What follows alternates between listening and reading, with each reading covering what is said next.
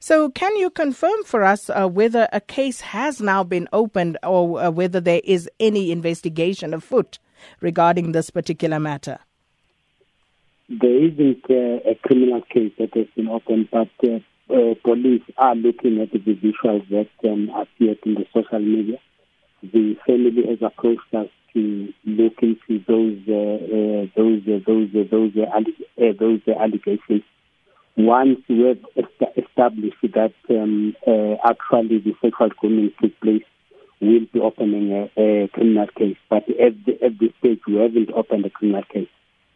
So uh, just on a clarity uh, note, so you say the family have asked you to look into the matter, but they haven't actually opened a case. They haven't laid a criminal charge. Yes, we are looking into the matter, but uh, the, the police, after... Um, Uh, further investigation into those uh, visuals, and if it it it, um, it, it um, uh, uh, comes to a point that um, somebody has been involved, uh, a, a, a criminal intent has, has been uh, uh, part of the visuals, we'll be opening a, a, a criminal case for investigation.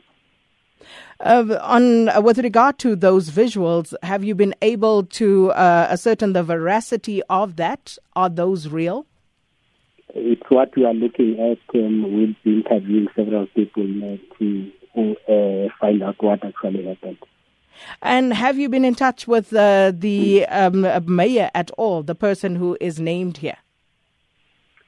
Uh, we, we can't approach any uh, uh, anyone, but once a criminal case has been uh, opened, we'll be able to approach people who alleged to have uh, committed an offense. But at this stage, it's not necessary to uh, contact any, any, any, any, anyone whilst we are looking at those results.